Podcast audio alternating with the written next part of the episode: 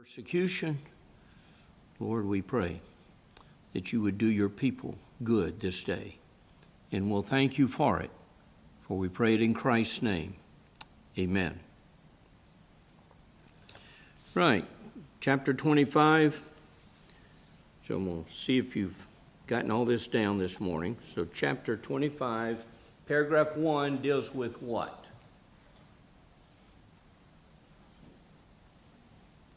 Put you to the test this morning. I'll help you. Does it deal with the visible church or the invisible church?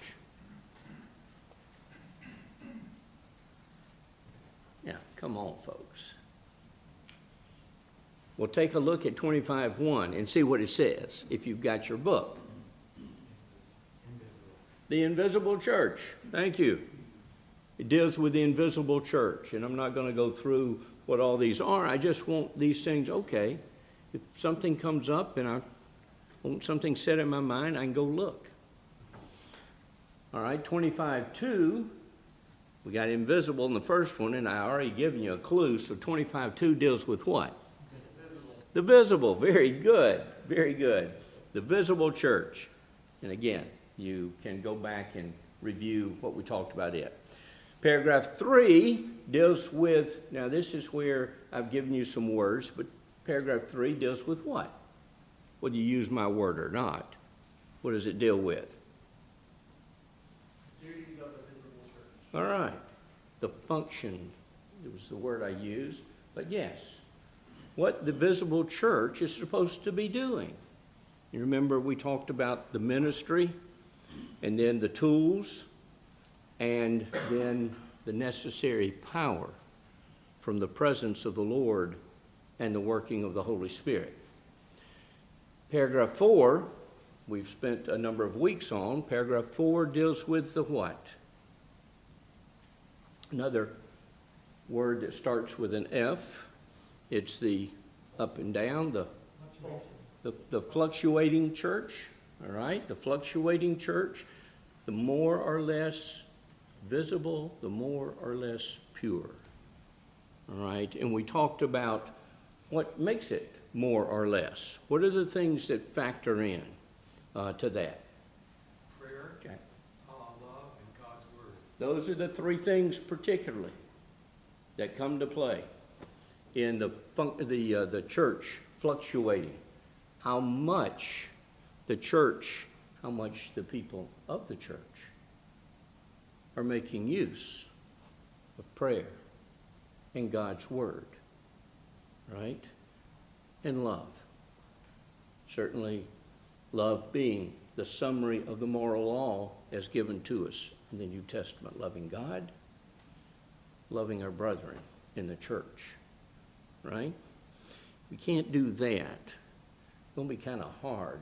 You know, it, it is kind of interesting, isn't it? I see this a lot in some of the situations I have. But it's easier a lot of times to love the world, that is, love the people in the world, to, to, to give genuine love, to give good expression, scriptural, to those we don't know, and even those that would not be our brothers and sisters in Christ. It's quite, a lot of times, it's, it's easier to show love and kindness to them than it is to our own brothers and sisters sitting in the pew in front of us or behind us or next to us or whatever. And um, same thing's true and, and with, with anything. More people are around you and you around them. Items. We finished it up last week. So we're looking at 25.5 today.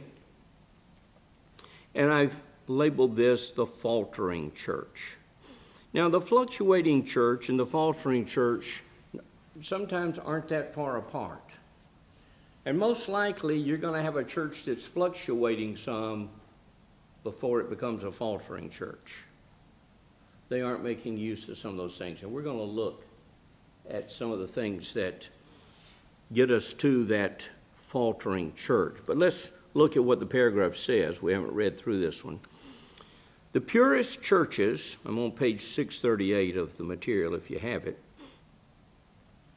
The purest churches under heaven are subject both to mixture and error, and some have so degenerated as to become no churches of Christ, but synagogues of Satan. Nevertheless, there shall be always a church on earth to worship God according to his will. So, now the purest churches, purest here is not perfect, right? Because we know the struggles we have personally in our own life. Well, the church is made up of us. So if we can't get it right in our own life, then the church is going to have some difficulties too. But, that being said, what, if I can put it this way, what advantage do you have in the church that you don't have just dealing with your own life individually? What would you, give me your thoughts. I'm, I'm thinking of one thing in particular, but you may have some other thoughts. What would, what's the advantage? Because again, a lot of people today don't have a lot to do with the church. They don't see it as being that big a deal. Uh, we can worship at home, whatever. But, Paul? Other practicing Christians, where you can draw wisdom and strength. Good. E- yeah, exactly. Other Christians, other Christians to help, to help when you fall, to lift you up, to help a word with a word of encouragement, a word of instruction. Now, you can have that by the Spirit speaking through His Word to your heart. But having Christians, when the church is functioning as it should, right?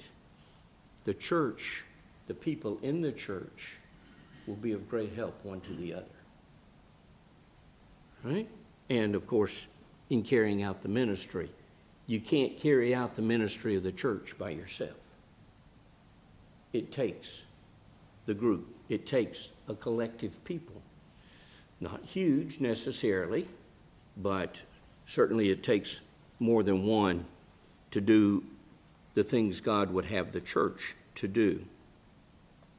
Purest churches under heaven are both are subject both to mixture and error. And you see in your proof text there, Matthew 13, 24 through 30, and we've looked at this before, the mixture here, the mixture is what? Jack? Regenerate versus unregenerate. Yeah, you're saved and you're lost. Regenerate, unregenerate. Bob? By that definition, I don't think there is any such thing as a pure church. Well, there, there wouldn't be a totally pure church. But the purest, that is, we're comparing, because some are more pure than others, but none are perfectly pure. Yeah, there's not. There's not. If you find one, stay away from it. Right? Because if, if I joined it, it'd be in trouble in a hurry. Jack? I read a report where people asked uh, Billy Graham and A.W. Tozer on different occasions, they asked, what percentage of the people in your church, the people you minister to, you believe are lost? And they both said 80 to 85 percent. Wow. That's a lot. That's a lot. I don't know. I don't know. Only the Lord knows. Only the Lord knows. But the point here is the purest of churches, and, and this is Bob's point here, the purest of churches have lost and saved in them. So they, they aren't totally pure. Just from the get go, I think that's Bob's point is if you got lost people who are members because they professed to be saved. It's not that they're atheists and you took them in the church anyway. We're talking about people who have, as we've talked about before in the visible church, people who have professed to be Christians.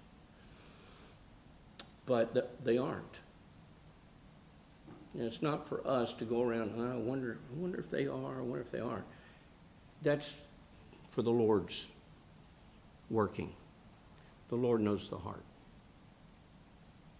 We take people according to their testimony. We don't know the heart. And we need to deal with each other at face value and let the Lord do the distinguishing and the judging. What do you say about the wheat and tares? Rip them out? Rip the tares out? Yeah, go in there and get rid of them. No. No, what he said. Leave them alone. Let them grow. Let them grow. Be aware. We know they're there. When we do the harvest, there's going to be some separation to do. The Lord will do that separating. But we have the wheat and the tares. That example, uh, the next page, 640, Matthew 13, 47, we have the net with all manner of fish in it. Again, the lost and the saved. We looked at one other uh, when we were back in the visible church. Uh, one other group of um, illustration, one other illustration uh, of the mixture, and that was the house with the clean and unclean vessels. Okay? Another illustration. So the Lord's told us the church is going to have a collection of people in it, not all of whom are saved. And we act accordingly. And we try to be as good of a testimony and influence. You know, it's just a maybe a, a warning to us that how you act towards someone that you don't know if they're saved or not saved, you aren't trying to make that determination, but just maybe it's one thing that the devil uses to harden their heart. Well, if that's the way Christians are, you've heard that. If, if that's the way Christians treat one another, who wants to be a Christian? So we need to be careful, knowing that there is the mixture in the uh, in the church, right? And then the purest churches under heaven are subject to error, and that's my question two on page 641. And what is it that causes error in the church? Now, we're talking about churches that we assume and are started as Christian churches. We aren't talking about the, the synagogue of Satan that is started that way. That's not a church, right? But we're talking about churches where presumably there is a testimony and there is a desire to do what the Lord would have them do to teach truth, to evangelize, and to edify the functions of the church. Evangelize and edify. Right? So, what happens? What happens? Well, we've got a few things. We'll take a look at some scripture passages here. Take a look. Uh, Matthew 7 15, we can start and we'll we'll be flipping through. So if you got your Bible, uh, I don't. Most of these I don't think are in your are in your proof text stuff. Matthew seven, verse fifteen. Beware of false prophets, which come to you in sheep's clothing, but inwardly they are ravening wolves. Now, you shall know them by their fruits, and so forth. That here, false prophets, now, that could be somebody talking to you individually, but false prophets generally are going to be people teaching, teaching in the temple, teaching in the church, people with strange doctrine, false prophets. These are people who aren't there as servants of the Lord, but they are there. And this is where the particular, uh, the, the potential for, for danger is here when you have the mixture. Because you sometimes get folks who just get sidetracked. They're, well, they don't get sidetracked. They were never on track. If they were lost, but they mentally, they know. A lot of folks know. The devil knows a lot of truth. All right? But then they take and they start perverting that truth. Oftentimes very subtly. Just like the devil did with Adam and Eve. You know? Well, does, does the Sabbath day really apply in the New Testament era? Right? I'm not going to get into all that, but that's just the kind of thing. Why do you even ask the question? What's the harm? As a believer, why wouldn't you want to keep the Sabbath day? So why do we start asking the questions? Because we don't like the results. We want to be a little freer. We want to establish our own definition of Christian liberty instead of what God says. So what do you do? You start looking for exceptions. You start making Scripture not say what it says. That's what happens. That's what's happening here. False prophets. Take a look at um, Matthew 24, verse 24. For there shall rise again false Christ and false prophets, and shall show great signs and wonders, insomuch that, if it were possible, they shall deceive the very elect. Now, if it were possible that they deceive the very elect, what's happening to the, the rest of the people that are in the church? And even here, I've got to believe that some of the elect are maybe being influenced a little bit, maybe inclined to lean that way a little bit. Got to be careful. Jude. Well, let's just, I'll hit them in order. Second Corinthians. Second Corinthians 11.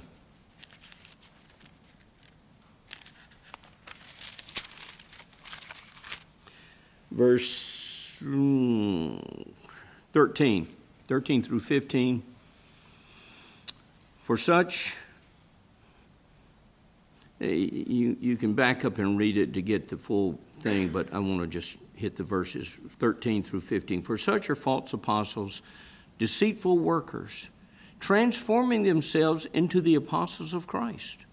And no marvel, for Satan himself is transformed into an angel of light. Therefore, it is no great thing if his ministers also be transformed as the ministers of righteousness whose end shall be according to their works. Why is there error in the church? You, you, you, read passages like this, you come to understand. We, we obviously have an enemy. We talk about this frequently. Satan loves nothing more than to discord, uh, to, to sow discord in the church among brothers. He loves nothing more than to get us sidetracked, to get us with some kind of you know, I don't have to keep all the law. Or, well, you know, I'll just ignore that and no one said anything otherwise to me, so it must be okay. Whatever. We make we, we come up with excuses. And and do we see why? We we have ministers of Satan among the brethren in the churches.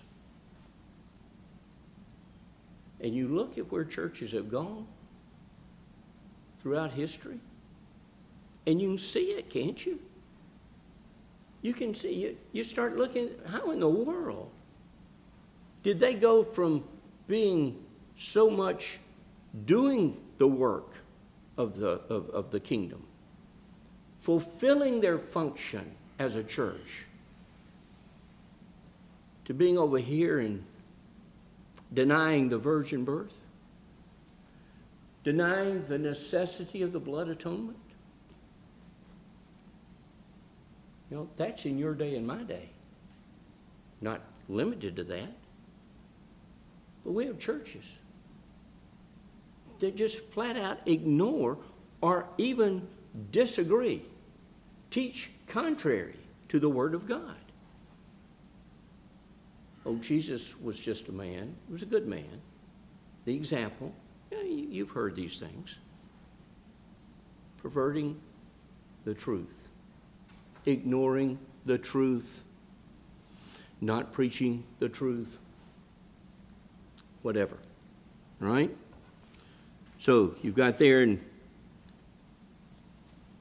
2 Corinthians, 1 John.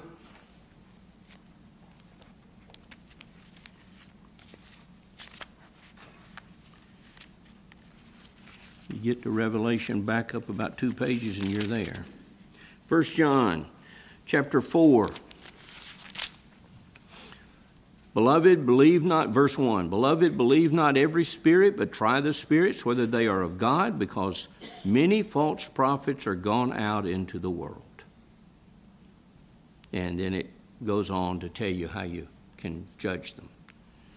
So you can, again, jot down the references and you can go back and read them and see what they say. And then Jude, verse 4 For there are certain men crept in unawares who were before of old ordained to this condemnation ungodly men, turning the grace of our God into lasciviousness and denying the only Lord God and our Lord Jesus Christ in the church.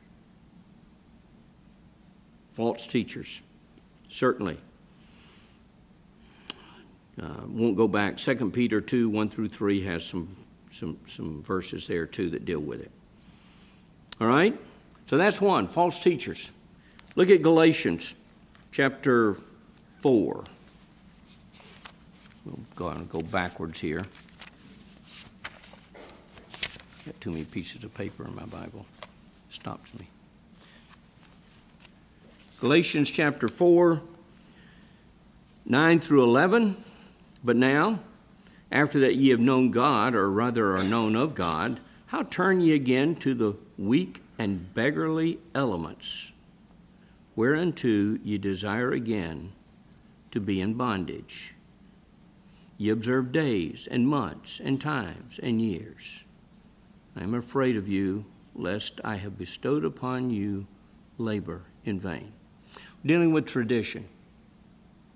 All right? Now, you have to be careful because Scripture talks about tradition both in a good sense and a bad sense.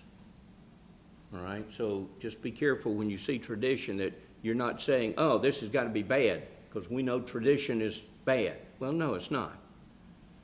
It's not all bad. But you have to understand generally, when it's bad in Scripture, you're depending upon tradition. It's a, it's a work salvation, all right? It's a work salvation you do what the church says, the traditions. You have to carry out, you have to fulfill, you have to honor the traditions of the church, or you can't be saved. And obviously, the Roman Catholic Church would certainly have a lot of that. But sometimes, again, we, we can impose some of that upon ourselves and others. Oh, well, you didn't, you didn't do this. You, you, you haven't prayed as much as I think you should pray in church, in prayer meeting. You, whatever, you know? Um, sometimes we, we start putting traditions and judging people by the traditions instead of by the Word of God. And again, just be careful and as you look at these, you, I think you'll see the, the idea that you, you, these people, Galatians, were going back to, they were ignoring what they'd been taught concerning Christ and the gospel and the freedom that it gives, we're no longer under the law. Paul says, I can't believe that you folks want to go back to the bondage of the law, the traditions, the bondage of the law, away from the, the, the liberty that you have in the gospel. Have I spent time teaching you for nothing? Has it been in vain? That's what he's asking. Did, did you not listen? Did you not learn? Why? Why would you go back? Well, now, in fairness, these are people who had been doing these things for generations. Right? We've got to be a little careful here when we start trying to be judgmental that, oh, yeah, why in the world would they? They, they must really have been bad or ignorant. No, it's what they were taught all their life. It's what they believe. We got to do this. Got to do the sacrifices, whatever it may be. Paul says, no, you don't have to do that. It's Christ. You have perfect liberty. He's done away with that. So don't go back and start trying to do it again. Um, when you start offering sacrifices, be it your works, be it an animal on an altar or whatever, when Christ has died and paid the price for your sin, and you go back and start doing what was typifying it, now you're making naught of the work of Christ. So you don't want to be caught up in that. And that's kind of what these Jews were doing. All right. Um, Colossians, right here in the epistles, will Colossians chapter 2, verse 8. Beware lest any man spoil you through philosophy and vain deceit, after the tradition of men, after the rudiments of the world, and not after Christ. It happens. He's writing to a church. He's warning them. Watch out. Be careful that you don't get caught up in tradition there was one of the things that he mentioned. Um, Matthew 15. Matthew 15, verses 2 through 6.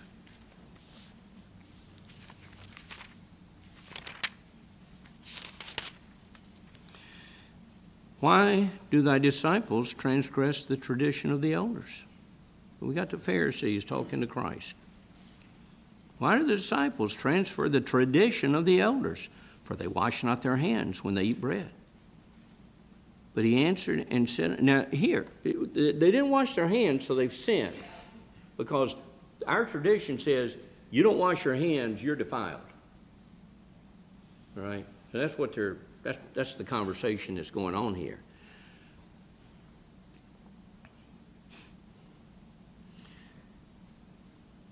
Why do thy disciples transgress the tradition of the elders? For they wash not their hands when they eat bread. But he answered and said unto them, Why do ye also transgress the commandment of God by your tradition?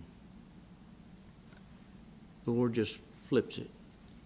Our tradition says they ought to do this. God says, Why do you honor your tradition in lieu of what I've told you to do? Why do ye also transgress the commandment of God by your tradition?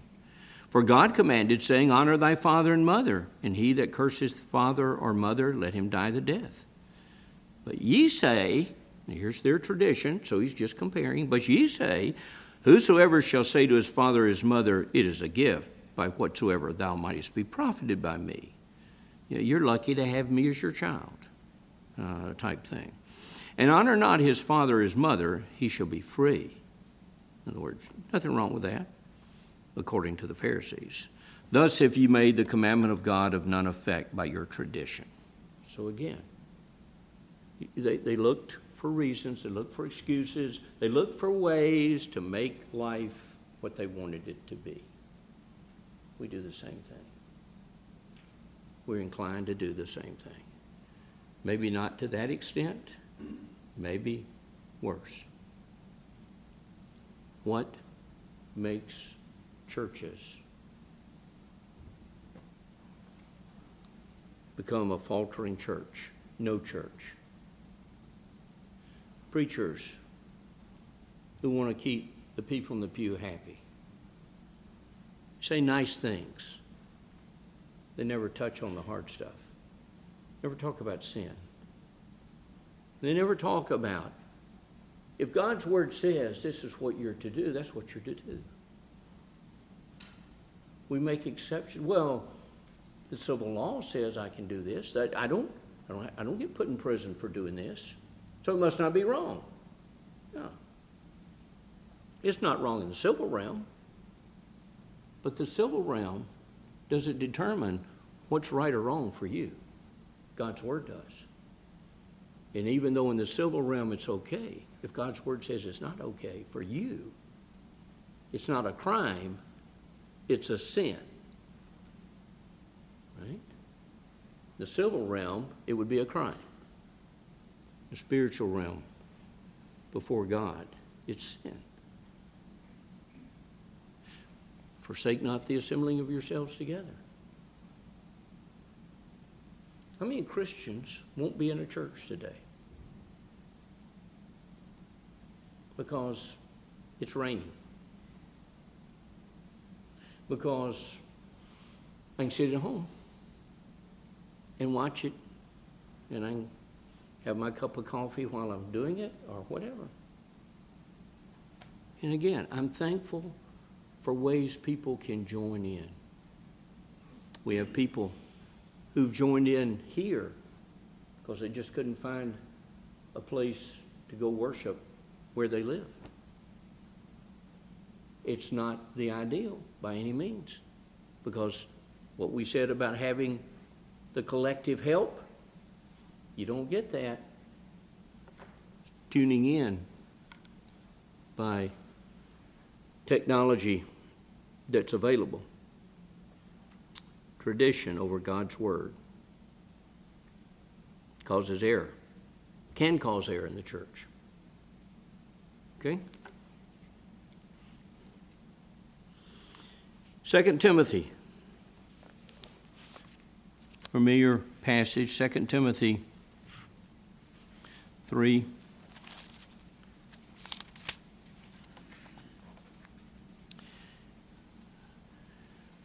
15 and 16, and, and you, you're, you're aware of this passage, and uh, Paul talking to Timothy, and that from a child thou hast known the Holy Scriptures.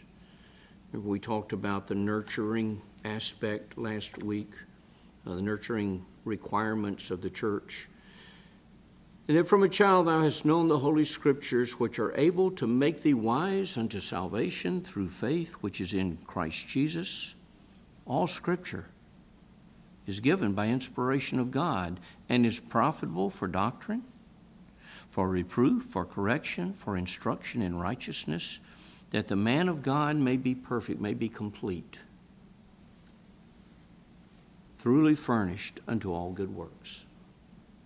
What causes a church to falter? Well, here's a big cause they just don't use God's Word. You get social issues being dealt with. You get man's opinion being given from the pulpit.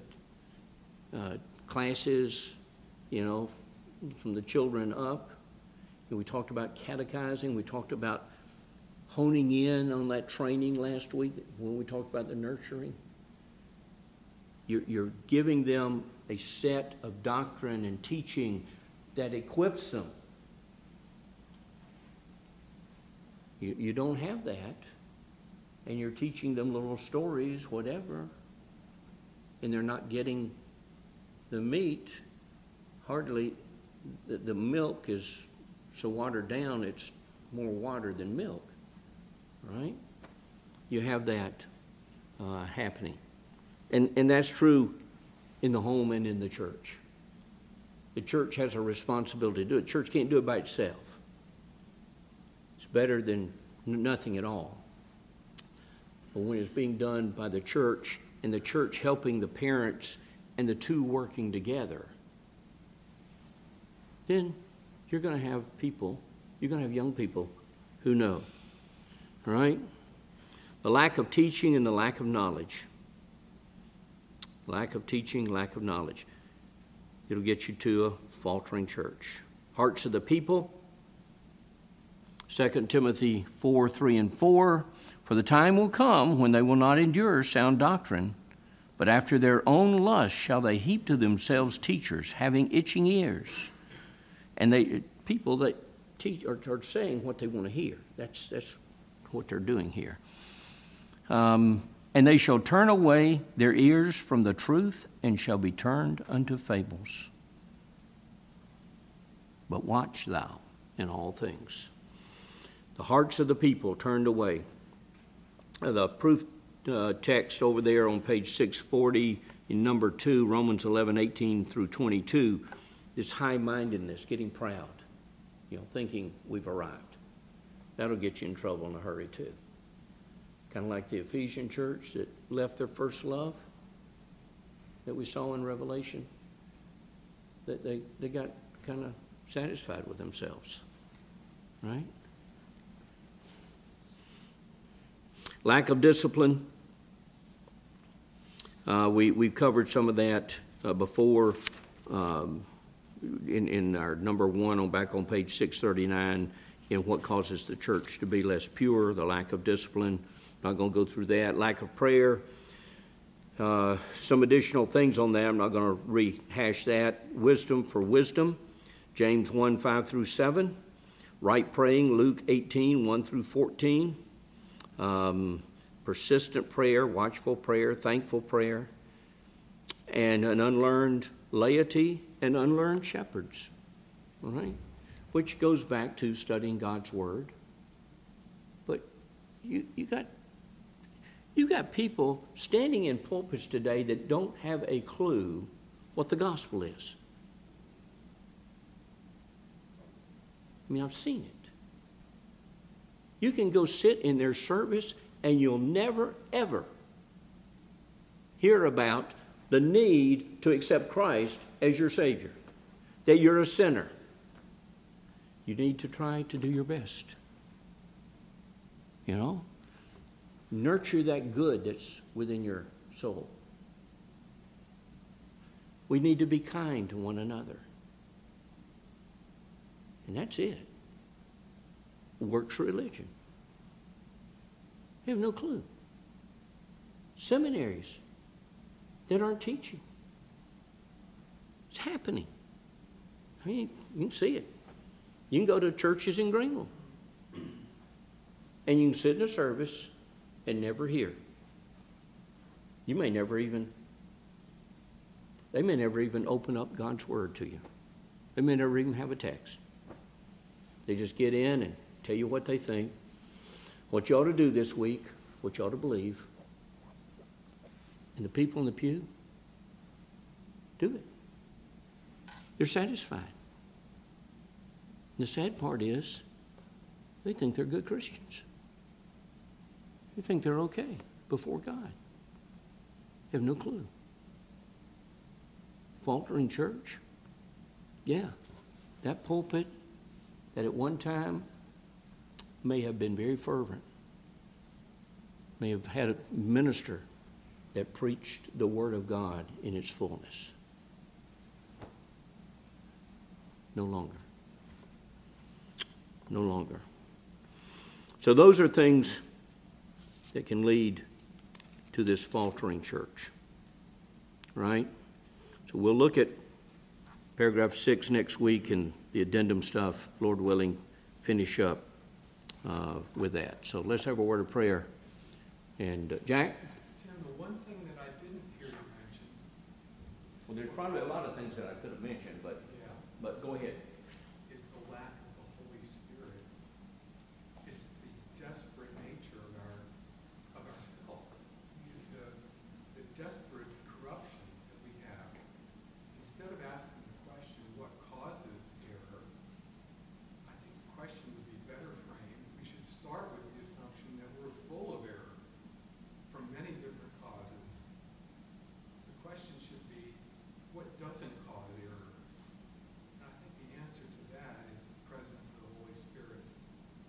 Well, certainly that would be part of it, and, and again, that's why I mentioned what we talked about with the fluctuating church.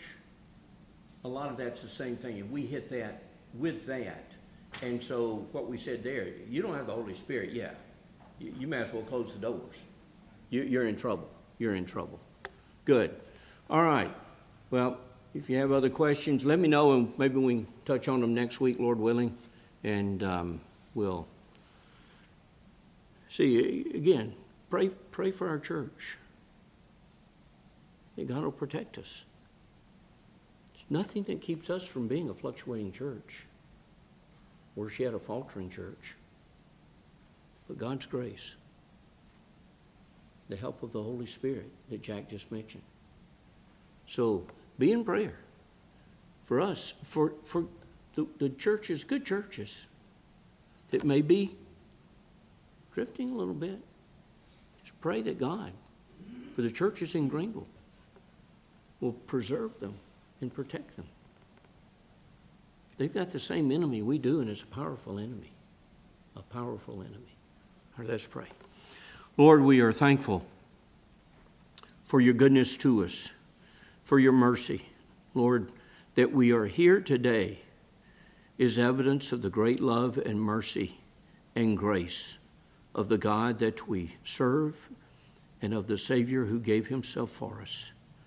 So, Lord, help us in our worship today. Help our hearts, Lord, to, to consider and, and, and to rejoice and to give thanks for all you've done for us. Protect us, Lord. Protect thy people, thy churches. Lord, those that may be drifting. Lord, keep us from, from doing so. Lord, we pray for those uh, that are, that they would take heed as the churches there in Revelation, that they would repent and do again the first deeds, the first works, that they would examine their hearts as we need to examine ours, Lord. We understand we understand the nature of our heart. We understand our being prone to wander. Lord, we feel it. But we pray that by your Spirit, your mercy, and for the victory that Christ has accomplished for us, that we would know and we would live in the light of the gospel the glorious gospel, that we would know more and more of the love of God as expressed and shown and brought to us through Christ. Lord, help us in the remainder of this day. Make it a good day for us, for all your people. And we'll thank you for it, for we pray it in Christ's name. Amen.